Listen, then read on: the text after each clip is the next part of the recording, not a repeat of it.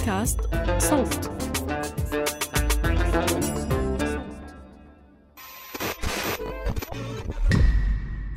أهلا. أنا بسنت سمهوت وحابة أرحب بيكم في الحلقة دي من المستجد جدا. الفقرة المصغرة من بودكاست المستجد. بنقدم لكم فيها آخر الترندات والأخبار في كبسولة ملخصة جدا. ليا توماس. سباحة أمريكية عندها 22 سنة بتدرس اقتصاد في جامعة بنسلفانيا. يوم 17 مارس حازت على المركز الأول في سباق ال 500 ياردة الحرة في بطولة السباحة والغوص النسائية في القسم الأول من الرابطة الوطنية لرياضة الجامعات لسنة 2022 في أتلانتا. University of Pennsylvania swimmer Leah Thomas taking first place in the NCAA 500 yard freestyle. She is the كسبت ليا والفرق بينها وبين صاحبة المركز التاني 1.75 ثانية. وانتشرت صورة ليها وهي واقفة على منصة الفايزين. شوية بيشجعوها وشوية بيصرخوا ضدها. وبدأت مناقشات أونلاين على مدى عدل مشاركة ليا في البطولة من الأساس. ليه؟ عشان ليا توماس عابرة جنسياً. وهي أول شخص عابر جنسيا يكسب السباق ده في البطولة النسائية. وغردت السباحة والطالبة من جامعة فيرجينيا للتكنولوجيا ريكا جورجي ال tweet دي عشان هي ما قدرتش تشارك في البطولة. لقد سرقت ليا توماس مكاني في النهائيات وهو ذكر بيولوجي. لن يتغير شيء إلا إذا قاطعنا جميعا هذه المسابقات. شكرا على كل الدعم من الذين نشروا التغريدة وتابعوني. لن أتوقف عن القتال. ومن بعد الفوز في تويتات كتير بتقول إنه ليا توماس عندها مميزات بدنية كونها مرت بسن البلوغ كراجل.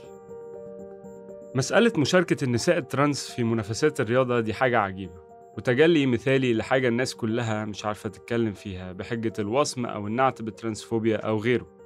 لحظات عجيبة فعلا تحس الناس كلها بتبص لبعض ومحدش عارف يعمل إيه بالظبط. أنا مؤمن بحق كل إنسان في فعل أي شيء بجسمه أو نفسه. كلامي عن نقطة محددة هي مشاركة الترانس في مسابقات الرياضية. خناقة عالم أول شوية هي كمان. ولو ده غرضه الدمج فهو بيعمل العكس تماما. التفوق العضلي لا يمكن الالتفاف حوله هنا. تستحق ليا توماس كل الاحتفال لنجاحها هذا الموسم. ولكنها بدلا من ذلك تقابل بكراهية النساء والترانسفوبيا محليا. ليا نحن بحاجة لأشخاص مثلك. ليس فقط كسباحة ولكن لإلهام النساء الرياضيات العابرات منهن والممتثلات جندريا في كل مكان.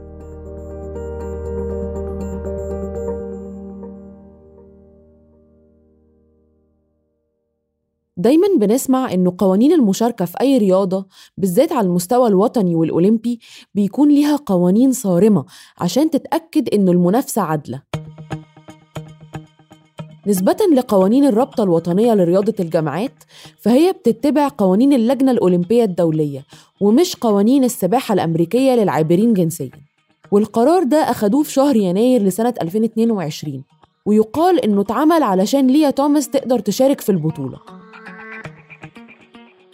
القوانين دي موجودة عشان تحرص على إنه الكل يقدر يشارك في الرياضات بدون تمييز جنسي أو عنصري. القوانين الأولمبية بتنص إنه نسبة التستوستيرون في الجسم ما تزيدش عن 10 نانومولات لكل لتر لسباحة السيدات. وده تقريبا ضعف نسبة التستوستيرون المسموحة في القوانين الأمريكية. قوانين السباحة في أمريكا كمان بتقول إنه لازم المشاركة العابرة جنسيا يكون بقالها ثلاث سنين مواظبة على العلاج بالهرمونات البديلة. وليا توماس بقالها سنتين ونص بس على الهرمونات. وفعلا علاج الهرمونات بيعمل فرق ملحوظ. كذا رياضية عابرة جنسيا بيلاحظوا فرق كبير في أدائهم مع بداية العلاج. وبعد فترة بيكون الأداء نسبيا متوازي مع مستوى زميلاتهم المولودين كستات وما بيكونش فيه أي مميزات في الأداء. بس الموضوع محتاج يتعمل عليه دراسات أكتر.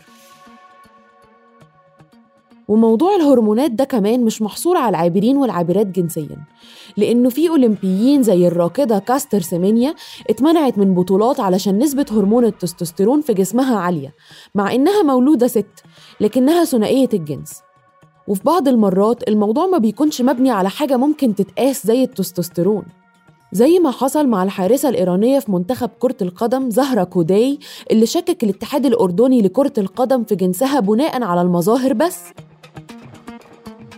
ولدت ليا توماس رجلا وانتظرت حتى تبلغ 21 عاما لتقرر إنها امرأة وأفضل سباحة على وجه الأرض ولدت كاستر سيمينيا امرأة وهي رياضية أسطورية لكنها واجهت إهانات مثيرة للإشمئزاز منعت من اللعب لأنها لا تريد تناول دواء التستوستيرون وهنا بيتفتح نقاش أكبر على المشاركة في الرياضة إيه المسموح؟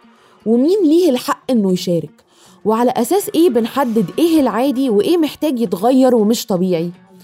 كلها أسئلة محتاجة إجابات وإحنا مستنيين آرائكم في التعليقات.